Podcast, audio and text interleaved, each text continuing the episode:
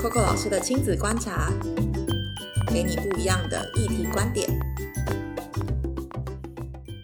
嗨，欢迎大家收听今天的节目，欢迎来到 Coco 老师的亲子观察。今天呢，我们要跟大家讨论的题目很有趣，一直在谈儿童友善，儿童友善，到底儿童友善城市真的有歧视吗？那到底政府端来说做了些什么努力？所以今天很特别，我们邀请到一位大来宾。我们要邀请的是王婉玉委员。大家好，我是王婉玉，其实也是妈妈啦，就不能说是大来宾，就是跟一般的妈妈其实是一样，只是在职场上就业职职业妇女。是的，是的。那时候我们决定要做这个题目的时候，我就跟同事说：“哎，我们一定要找委员来。”然后我记得我认识委员的时候是在一个。展览上，展览场鸽子的展览，那时候谈希望，然后看到你写的那段话的时候，我就有回回去跟同事在讨论这件事情。那我想先问你一个问题，我们先跳开今天要谈，今天谈的题目呢，说硬不硬，说软不软，但是我们想以一个妈妈的使用者经验来谈谈跟城市的关系。但是我想先问问你，你觉得孩子是什么？我觉得孩子其实就是他自己，因为我们以前都会觉得说，呃，之前曾经有一部影片，呃，一部电视剧叫做。呃，你的孩子不是你的孩子之类的，对，有点忘记全名。那意思就是说，其实过去我们很习惯觉得孩子是我们所持有的，对，或者是说他是我们可以掌控的一部分。但其实没有，我觉得每个孩子其实都是他自己。那当然说，因为他在还没成年之前，其实还有很多心智啊、身肢体的发展，其实还没有到那么成熟。我们当然可以协助或一起来努力或者照顾他。但是其实孩子他就是他自己，孩子是他自己。嗯，那我想问，以妈妈的角色，你觉得你怎么样帮助孩子成为自己？其实我们大概有很多时候，我比较没有用管教的方式，然后而是跟他沟通啊、讨论啊、听他的意见的方式。那我自己也有觉得说，如果孩子可以这样子成长，其实他们蛮能够表达自己的意见。其实也比较少一些，我觉得争执可以变少一些一些。因为过去我会看到蛮多爸妈跟小孩之间其实有蛮强烈的冲突。对，因为妈妈会很期待小孩一定要怎么样怎么样怎么样，但小孩有觉得说，为什么妈妈每次都要，爸妈每次都要都要我怎样？对，但是其中其实很多后面的故事，或是很多后面的想法，其实没有。讲出来，那我觉得如果是能够尊重他，听他的意见，然后同时爸家长也可以自己表达清楚的意见，我觉得就比较有机会达到一个平衡的状态。好，那我们要再问第二题，也不在访纲里，他一定选真的，怎么会这样吗？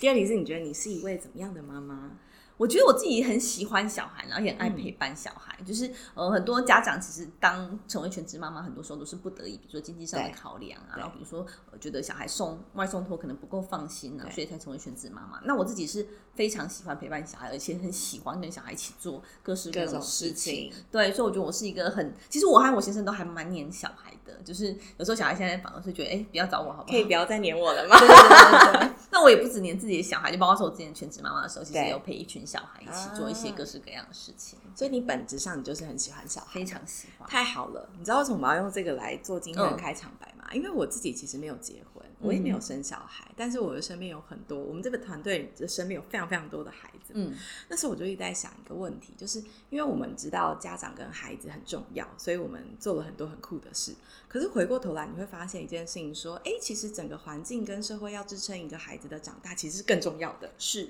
所以我们就要进入今天的第一题了，就说对你来说，你心中理想的儿童友善城市是长什么样子？我自己觉得，就是至少刚才我刚才提到说，我觉得小孩就是他自己这件事情。那其实整个社会，我觉得也是一样，要把小孩每个小孩当成是一个独立的个体。对。那我觉得从很多的细节，其实都可以知道说，其实台湾在这部分有很大的进步。怎么说？举一个例子，就是说，像呃，我们每一次去餐厅，因为我其实很很很早就尊重小孩的意见，在我们觉得安全的范围和许可的范围之内，我们其实蛮尊重他的意见。嗯。那我们过去去餐厅，其实呃，他们就会很明显，因为比如说我们我们家还蛮常出国旅行的。对。然后我们在国外可能。长辈呃，或者是服务人员都会直接跟小孩讲话，但是台湾通常一进到餐厅就会问妈妈说：“小孩要不要安全椅？要不要儿童椅？就是喝水还是要喝？”它很像一个空气，对它明明就存在。讲到小孩就曾经，其实我一开始以前没有特别有意识到，因为我觉得我们也是很习惯在这样的环境下长大。那有一次小孩就问我说：“哎，妈妈，他为什么不问我啊？我不是在这边吗？对他，我不是在这边，他为什么不问我啊？他可以问我，我就可以回答他。为什么他要问你？我才意识到说，对我们真的在生活中有好多时候，其实都把小孩当做一个不存在，或是一个没有对，或是一个附属，或是一个他没有决定权的人。对，那我觉得这部分其实就很需要透过这个亲子友善的这样子的推动，让这个小孩更被看见。因为其实我觉得这是一些从小地方应该就可以着手和努力的方向。是，嗯，还有吗？因为其实你自己其实从一个全职妈妈到职业妇女嘛，你们过去那个体感经验值其实一定是非常嗯多的。对，除了我们去餐厅以外，还有什么是你觉得哎？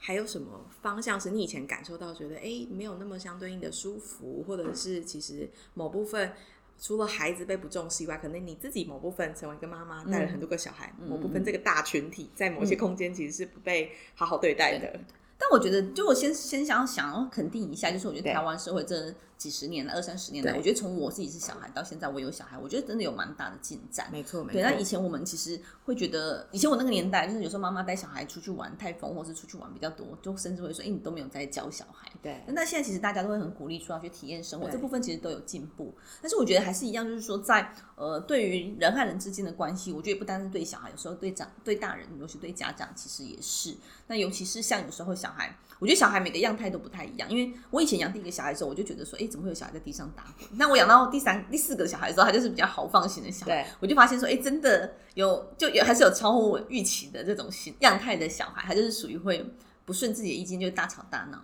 那当然不是说我们就要接受，我是允许他随意的这样做。但是我觉得这个沟通和教育的过程，它不会是速成的，对，他可能需要长期几年的时间，好好来跟小孩沟通。但是往往在这种时候一发生的时候，其实你就会就感受到周遭的眼光会射过来 说：“哎，这妈妈怎么这样子？那小孩怎么都不理解？”很多的时候，公审都不是别人，都是路人。对，然后甚至会说：“小孩这样不行啊，你就应该要怎样怎样啊，什么什么。”就因为有时候我会像我的小孩，我后来就蛮清楚，就是。有磨合到可能我需要一个，比如说五分钟或十分钟跟他沟通，说为什么在这个地方可能不可以这样子，或者不适合这样子，然后我希望怎么做，我的原因是什么？就是我我的过程会需要大概五到十分钟跟他沟通，但是有时候周边就有一些很呃热情的 长辈们，就会觉得说，哎，妈妈你这样就不行了，这种小孩我现在嘎了，就现在爬了，就在怎么样，就是会很给你很多的建议，对，然后很多的甚至很多评价，说你妈妈这样都没有在教小孩。那我觉得其实应该要给这些家长们多一些空间他多一些支持，然后甚至说以前，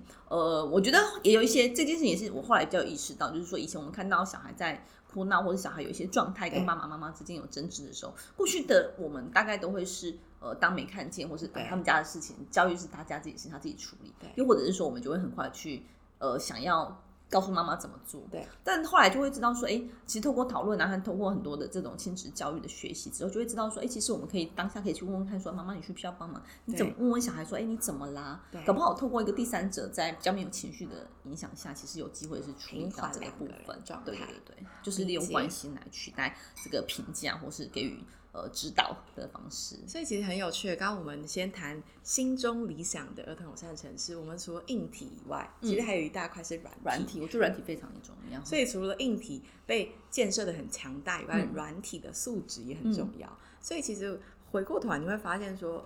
建立一个友善城市不是老师的责任，也不是。妈妈、爸爸、家庭的责任其实是全民运动跟全民的责任，所以大家每一个人都很重要。是，但是回过头来是大家可能不太会有儿童的语言，或者是在面对这样的小小孩，或者说我们在看他的时候，并也并不是很理解，说我我应该要怎么跟他说话，对，或是我要怎么样尊重他的人权，或者是理解他、问问他的意愿等等。好，所以第一题我们停在这里，但我们就要很直接进到第二题了，因为我们刚刚讲到的是我们的感受跟现况，可是我相信在政府端一定有做过不少的努力，而且您这边其实也推动了相关的政策，嗯，我们希望可以持续推动，是是是，所以其实有两个是我比较想谈的，一个是呃儿少权法跟幼照法，我想问问看，就是当初推这件事情跟现在目前的进度跟状态。我觉得起先的呃开头就是说，嗯，台湾其实少子化问题是越来越明显。那另外就是双薪家庭的比例也越来越高。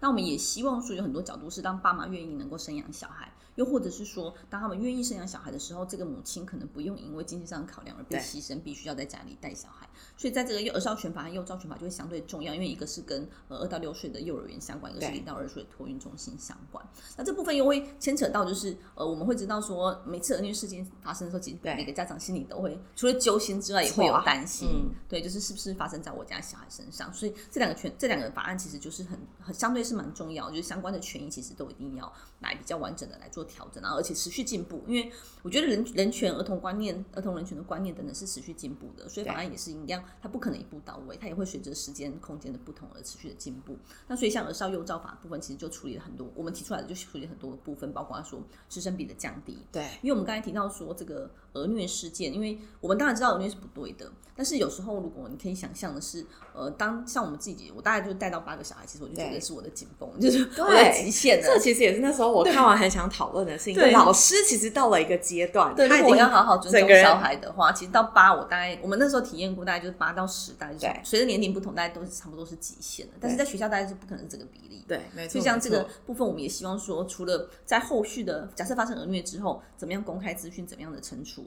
然后怎么样的辅导，能够来调整之后，我们也希望在前端的部分也可以一起来做努力，让老师们有比较余裕的空间。所以在师生比的调上、调降啊等等，我们其实也一起来做努力。师生比这个很蛮有感的，因为那时候其实呃发生很多虐儿的事件嘛。那时候我们跟老师的团队，我们就在思考一件事情，说其实老师是压力是很庞大的，非常。然后老师的心理压力跟面对众多孩子，还有他个人的状态，所以他的心理素质要很强大。嗯。可是当这件事情发生的时候，其实我们当然需要很在乎知道事件本身，但是回过头来保护老师的机制是什么？是，然后让老师能够在一个所谓的安全性的状态下，能够。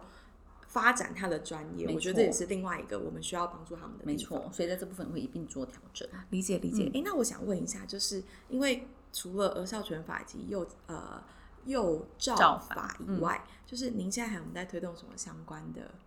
跟儿童、跟孩子相关的政策，跟环境，或者是给他们一个更安全的环境学习。其实我觉得跟整个环境都很有大的关系的，就是它非常琐碎的会分辨分布在每个角落。对，所以包括说像呃之前我们会倡议这个新品的观念部分，其实也会影响到儿童人权，都我觉得都是牵扯在一起的。又或者是说，其实我们最近有在看这个家庭教育法，嗯，里面其实我们现在有家庭教育中心，对。但是我就我知道，就我们曾经做过一些简单的调查，就是家庭教育来问一下了，这个使用的人点到我了 那个。血那个不多，那我想问一下，你知道那个各县市家庭教育中心都在做些什么吗？我们现在试图在了解，就是有点困惑，说哎，到底在做什么？所以我们后来有发现，说哎，有些在做联谊，是的，是的，是的，就有一点点不太呃，我觉得不太，当然，当然能够步入家庭或婚姻，然后才有机会有小孩，真的我觉得很重要。但是我觉得家庭教育中心恐怕可能必须要直接。更更建议就直接跟这个亲子啊，跟家庭教育有比较密切的相关。那因为也提到说，其实我们过去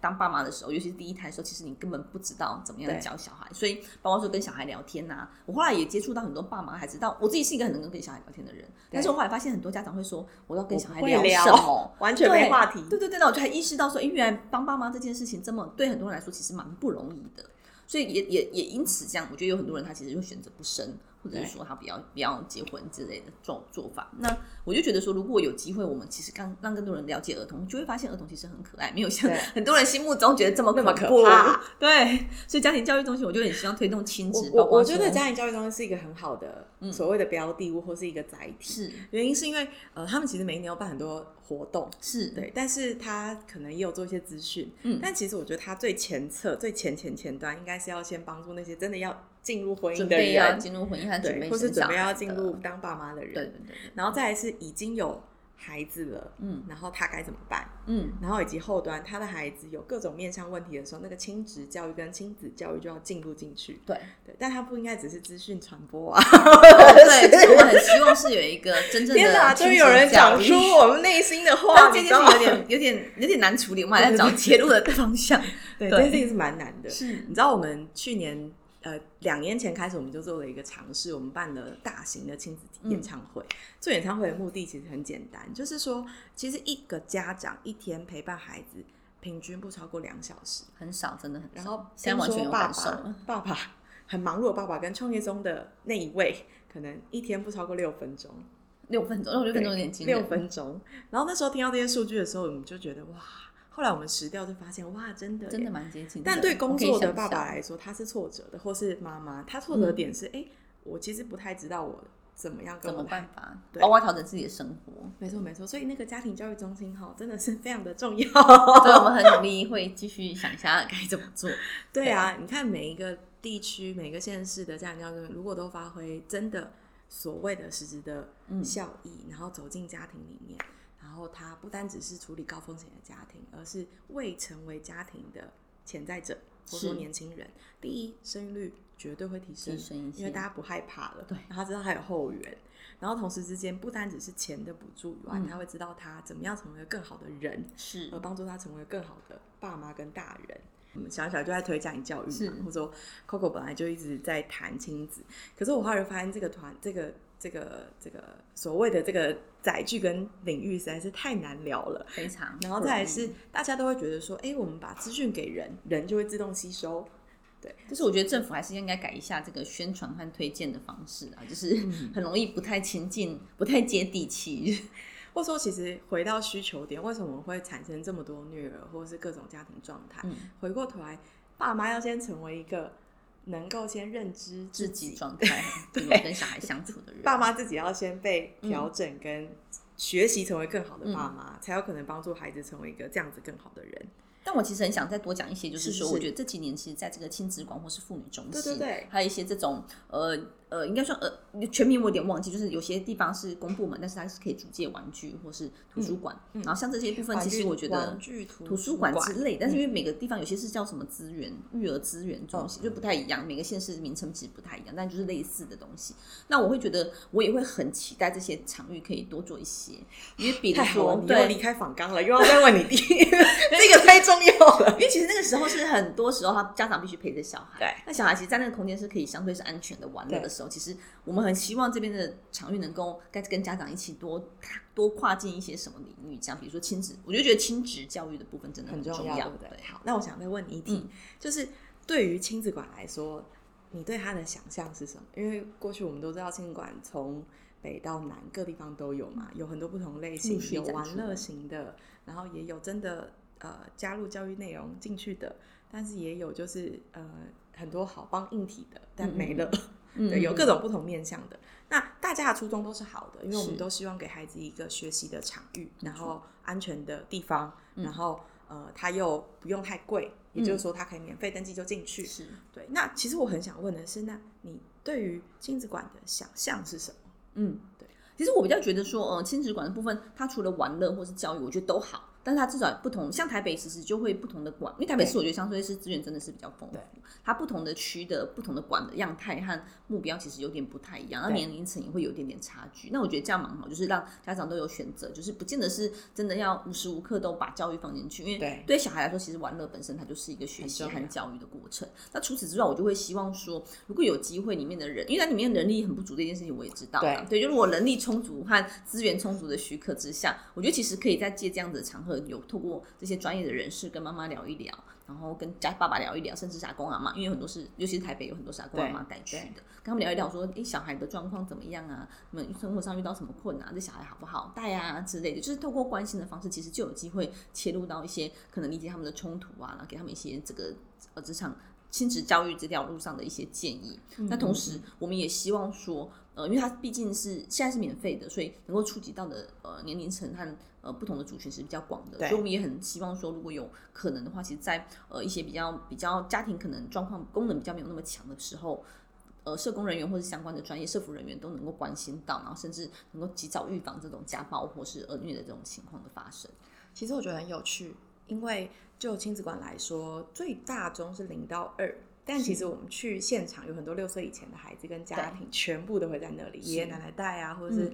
呃父母，通常平日都是父母一方去。但很有趣的状况是，周末的时候你就会看到一堆家长跟一堆小孩，然后就挤挤进那里。嗯但我觉得很有趣的一件事情是，回到刚刚讲的，就是那个环境到底可可以成为什么？如果我们用一个社区来想，一个社区就有一个亲子馆的概念的话，它其实就很像一个保护网络的建立。所以当任何事情发生的时候，第一，老师们会很清楚，所以老师所谓他的呃专业知识跟背景，甚至他的对孩子家庭的敏锐度高不高，嗯我觉得这很重要。嗯。然后第二个是刚刚有讲到一个很关键的问题，就是其实人员不多，嗯，对，就是资源 然后因为他他的他的那个申请的钱是用平数来算。哦，对我那时候有有有有偷偷理解一下这件事情，就会发现说，哇，那其实相对应有些是辛苦的，是然后各县市的落差其实也是大的，大，嗯非常非常大。对，所以刚刚我们讨论了岔题，讨论了亲子馆，你就会发现说，其实亲子馆是一个很重要的场域，因为它不只是给孩子玩乐，更重要的是那个场域可以怎么样成为家长的支持系统。包含在软体上，什么是软体上？就是他真的可以来这里，孩子玩，但他自己也可以学习。对，最怕的是他他孩子在玩，然后他在旁边累了也不玩，然后他在玩他的 手机，增加人际互动，还有就是支持和真能的功能，是我们很期待未来有机会可以发展。没错，所以我们讲了家庭中心，讲了岔题，讲了亲子馆，现在又要再岔题讲一个，因为讲到亲子馆，这个这个馆就一定要讲。你知道，就是 Coco 在。去年到今年，我们在南澳弄了一个公益图书馆，叫小人一号。那其实我弄那个图书馆最主要的原因很简单，就是做呃所谓的偏乡跟乡村的家庭陪伴。嗯，那你会发现在乡村家。某部分不那么完整，嗯，所以其实很需要这样子的空间，让孩子喜欢来，然后有人陪伴他们。不止我们，有很多的人做这件事情，例如说孩子的书屋，然后还有像是小草书屋，然后还有像萤火虫书，超级多。然后还有花东那边还有一个是练习区，对，所以每一个。书屋或者是图书馆，我们其实都有一个功能，就是不只是提供书跟知识，更重要的其实是课后照顾跟陪伴。嗯，那透过图书馆，我们也变成一个乡镇偏乡的一个孩子的聚落。那我们就来谈谈图书馆这件事了，非常重要。是对，其实，在嗯不小心从政之前，其实我们本来有要揪一些家长一起来做这个图书馆的改造，有希望开始就是有一些想法，但是并没有没有，就是我们想要去，因为之前有几个呃台北或新北的图书馆，其实有这个。类似是提案，就是说图书馆的改造应该怎么做，类似像这种就很希望可以去参与。那我自己之前因为有关心这件事，其实去国外旅行的时候，我也都会特别去他们的图书馆去观摩和欣赏一下，就发现哎，台湾图书馆，当然我觉得这几年，尤其是台北、新北，我觉得真的有很大的进步，就是整个对儿童的环境有很大的改善。但不免要说，就是说很多时候这个改善可能就是在硬体的部分很明显，那在软体的部分其实还很需要再跟上。对，那我举个例子，就是我曾经到这是新北，新北应该是新北图书馆。对，新北图书馆里面，它就是明明那一层楼都是儿童区，对，但是你就会发现有好多的大人在那边睡觉，对。然后它以前有一区是木地板的区，那我们在跟小孩讲话，那那时候我小孩比较小，大概才两岁多，因为我们很习惯阅读嘛，那我们就亲子共读的情况下，小孩就会稍稍，比如说书面有跳，他可能就会出来跳两下，里面小孩在干嘛，他可能就会干嘛一下，就是我觉得那是对我来说是蛮能够理解的状态，小孩的状态。但是呢，那边其实就。呃，那个算服务人员还是警卫，他就是会拿着一个牌子说：“请安静，请安静。”在那边 巡游，然后甚至会有跑马灯在那边跑，说：“图书馆请勿大声喧哗，图书馆请勿跳跃什么的。”那当然，我觉得不是要说无限的宽容的小孩去做一些影响别人的行为，但是我觉得在某某种程度其实可以稍微放松一点点，因为我觉得那时候当下我们的小孩其实没有制造到影响到周遭的人，除了睡觉人，其实有时候他们被吵到不能睡觉，但图书馆本来就不是睡觉的地方，理解，就是其实应该要有一些些弹性。那我们其实看到，像我那时候去新加坡，然后去日本也有去，然后那时候看到的图书馆，其实，在儿童区其实相对空间比较大的，然后光脚啊，而且孩子是可以自由，稍微稍微小小力的奔跑啊，或是走走走跳，其实都没什么大问题。对，那我会觉得说，图书馆部分还有包括是像美国的，我美国的朋友，他们其实很常去利用图书馆，它其实有很多延伸的活动，对，比如说让他们学习的。呃，体验的活动也好，或是固定式的课程，有点类似像我们这边的运动中心的小学呃小孩的这个这个 part 这种概念，都可以在图书馆发生。对，那我觉得其实图书馆真的可以稍微多样性一些。理解理解，我觉得这个题真的很有趣，因为在国外他们的图书馆其实是一个多功能空间。对，所以你可以在里面看电影，台湾也可以啦。你在里面看电影，可以在里面玩乐，然后你可以在里面做各种你想要的事情。再来是它是一个知识最大体的载具，所以呢，只要孩子一进到那里，他就可以自由的学习。我觉得这件事情其实是可以扣回现在大家在谈的所谓的自主学习这件事，因为现在大家高中才谈自主学习嘛，但其实自主学习应该从小开始，没错。所以图书馆啊，还有包含公园这些所谓的公共场域，其实就是最好练习这个词的地方。对，那因为我觉得像我们这几年确实在推动亲子阅读、亲子共读这件事情很用力，但是。呃，有些地方政府他们可能就是发了这个小书袋之后就没有下文了。对，但一样就是本来不会跟小孩讲话的爸妈，他们恐怕也不知道怎么跟小孩去念书。那我觉得图书馆其实就是非常应该有一个环境，是让大家很爱进去。我觉得进去里面自然就会有阅读。那我我相信有很多爸妈带小孩去图书馆的时候，其实都会感受到某种程度的压力和紧张。那我觉得他如果突然哭了或突然叫了，他就立刻做一件事情，你一定看过，就立刻暴走，对，然后离开现场。或甚至会被其他人指责之类的。那我觉得，其实要让小孩子爱上阅读，真是让他给他一个很舒适、很放松，然后可以好好阅读的环境，这件事情很重要。不是说我一定要规定他什么时候坐下来跟我一起读，或是规定他只能坐在书桌前 面跟我读。这件事情其实会反而会让让他觉得说，阅读并不是一件这么愉快的事情，我就会有负向的效果。所以你看，其实我们谈了很多空间，我们谈了家庭中心，我们谈了亲子馆到图书馆。其实你会发现，就是这些公共场域，或说这些资源是家长可以很直接的去运用的。是，但是除了呃。一般的大人对于儿童友善这件事情，你要理解一件事情，说，哎，这些场域其实都是孩子可以学习的空间，而我们是不是也能够帮助孩子在学习上给他一臂之力？例如说，接纳他的声音，嗯，好，理解他在学习。可第二件事情，其实我们想要谈的是，学习其实突破了教室，嗯，所以这些场域其实都是在台湾很棒的资源，对，国内国外其实都有，但是尽量鼓励大家是大量的去运用。当然，这些场馆背后所提供来的 program 或者是好玩的事件，呃，帮助孩子更多的学习，我觉得这是大家可以更多去思考。嗯，第一，它或许可以分龄，甚至可以更多的深度学习，而且以现在高中在谈自主学习，是不是我们可以把这件事情真的从幼儿往上弹起，让这个教育线可以拉得更完整、更紧密。那我要进到最后一题了。最后一题我觉得比较实际一点，就是其实从破题到现在，我都一直在谈一件事情，就是儿童友善、儿童友善可不可以不要只是老师、政府或者是呃跟教育工作者相关的事情而已。其实我觉得有一个角色它很重要，它是全民运动，也就是说企业能不能够也担负。所谓的儿童友善的职责跟角色，嗯，好，或者是在政府端来说也好，公共设施跟公共建设能不能够把儿童体验跟亲子体验这件事情也融入进去？是，好，所以我们之前有讨论过，例如说前几集我们讨论过，像呃，能不能够以孩子的高度九十五公分来看？或设计每一件事情，嗯，好，或者是每一个 event，我们可不可以不是只是以成人的规格来看？那我们可不可以包含有儿童的路线啊、亲子的导览啊，或者是孩子的视角啊？所以这个这个概念应该是每一个地方都可以是孩子的教室。对，好，那我想问，嗯，你觉得以你个人哦，嗯就是撇开你现在所有的身份哈，你个人，嗯，好，如果你个人你觉得啊，他的未来是什么？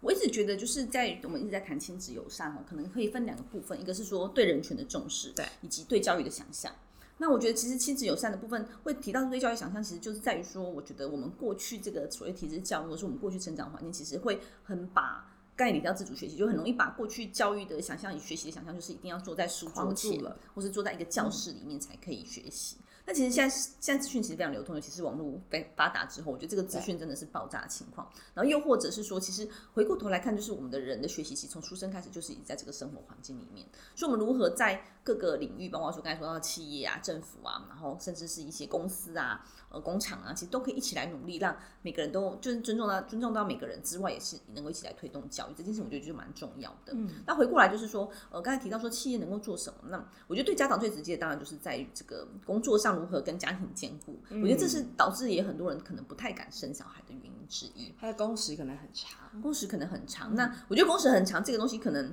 也跟工作的内容有一些相关性，恐怕不是这么直接可以调整的。但是我觉得有些部分其实是立即可行的。那包括说像工时的呃工时弹性的工时，对，因为我看到有一些国家或是有一些公司的做法会是。弹性的，比如说早上是可以七到九点上班，下午是呃四到六点下班，或者五到七点下班。那这样好处就是在于说，爸妈其实有一个人是可以送小孩，一个人是可以接小孩的，所以他们其实会错开公司的做法，其实是一个很好的部分。那或者是说，呃，像我之前的客户是美商，他们其实都有固定的这个爸爸日、妈妈日的这个活动，就是可以带小孩到公司里面去。那我觉得这也是其实是一种学习，嗯，就是小孩知道说，哎，工作是什么，然后也可以了解。不只是只有书本上知识，有时候也可以从生活中，爸爸妈妈的工作、爸爸妈妈上班的环境，都可以学到很多。那像包括我自己，我们其实之前就呃进入政治圈之前，我们其实就去参访过立法院啊，参访过总统府啊。那我觉得这也就是我们一直在谈政治、谈生活，其实都是跟学习，我觉得是无时无刻绑在一起的。所以我觉得像这些场域，其实都可以做更多的事情，然后大家也可以给小孩更多的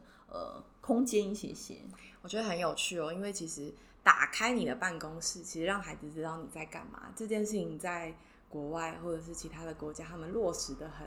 实际，也就是说，他不会让孩子知道说，爸爸去工作是辛苦的，没有，我跟你一样都在做我们这个状态需要做的事情。而且还有很有趣的是，呃，我觉得举很具体的案例来说，其实，在呃举日本为例好了，日本他们其实会把他们的企业里面的参访也加入了小孩可以听得懂的版本语言，所以对于孩子，他从小对于职人就有一种敬畏，甚至是一种哇，原来是这样，他开始对这个。角色有明确的想象，而不是猜忌。然后最怕的猜忌就是我在忙后在工作啊，工作什么？真的，你在啊？状况是什么？也不知道。是，所以他直接扁平化了这件事情，让孩子从小就知道我应该要尊重职人，职人的角色是什么。我就很期待这件事情在台湾发生。你对，超期待。就刚才提到，还是回到教育的想象，就是我们过去会觉得认真工作或读书是一块，对，然后娱乐是一块，这两块是。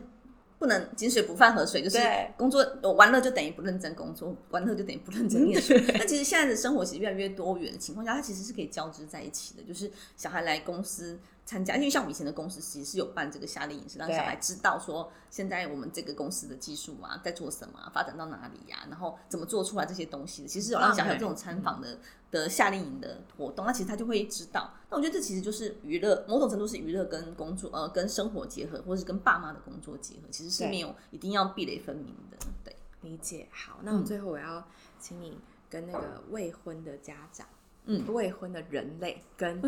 预备要有小孩的家长，因为你知道，你你现在的角色那个很多元，这样。对对对。好，那你有什么想跟他们说的？我觉得其实就是我们可能自己成长的过程中，会觉得小孩是很辛苦的，或者小孩是很难带的。那我觉得其实有机会的话，就是多了解一些，然后多跟小孩玩或陪伴小孩，然后多跟小孩讨论，其实会知道说小孩其实并不可怕，然后育儿压力其实也没有这么大。其实现在慢慢的资源越来越丰富，我觉得有很多资源、很多管道都可以有一起协力、一起在这条路上一起努力的伙伴、一起支持的伙伴。所以我也会觉得说，大家不要把。养育小孩这件事看得这么沉重，真的其实是可以放轻松一点来看待，然后也很希望有更多人愿意生养小孩。这一集叫做“快点生，快点结婚，催生催生”。我觉得这很重要，因为其实今天谈这件事情，第一个是我们要打破一些迷思啊，就是哎，政府真的有做了很多的事情在帮助大家，然后让大家给给大家跟家庭一个更好的环境育儿，这是第一个我们必须谈的。所以除了过去，哎，你。呃，出生然后可以领多少钱以外，我觉得钱是很实际的。但除了钱以外，还有什么？我相信这是大家可以对，没错，要知道的。那第二件事情是，呃，我觉得接下来我们一起往一个方向努力，其实刚谈到的，就是把学习的可能性拉宽。嗯，所以各个领域产业它都可以是孩子学习的教室。嗯，对。所以在政策法规上，怎么样帮助这件事情产生？这就呃，我我可能就没有办法到这里了，那可能就要麻烦委员。但另外一块，我觉得很有趣的是，有这个 vision，其实我们就可以再往下一步走。嗯，对，这个 vision 是我们的孩子从呃，如果现在在谈素养，在谈自主学习，谈课纲的改变，其实课纲改变，我自己的观察，这是我个人的。观察，我觉得很有趣的一件事情是，他真的在试图的帮助未来的人才建立。是，我觉得这很重要啊，因为以前过去我们都会觉得啊，那个新毕业的人，我们其实有点不知道该怎么用，或者是那个思考模式其实是，怎么会这样呢？或者我们老师每天在讨论说，你知道一个人大脑发展二十五岁才成熟，我想说，哇塞，你到二十五岁，我们公司没有办法等你到二十五岁。的，但是这件事情回到。解套跟解决办法，大家觉得很遥远的，什么一零八课堂真的有办法吗？其实是的，因为他在帮助一个孩子在他的思路跟思考模式上开始做改变，方向是对的，但是落实面还有很多。嗯，对的，没错没错没错没错，大方向绝对支持。对，但是呢，怎么样真的落地？我觉得这是各界都一起努力的部分。所以不管是教育圈、文化圈、社会圈各种面向，一起来塑造一个儿童友善城市。今天的题目叫做“儿童友善城市真有其事吗？真有其事，但不是我们两个的事而已，而是大家的事。”今天这一集到这边，希望你听得开心，然后不要害怕，赶快生小孩。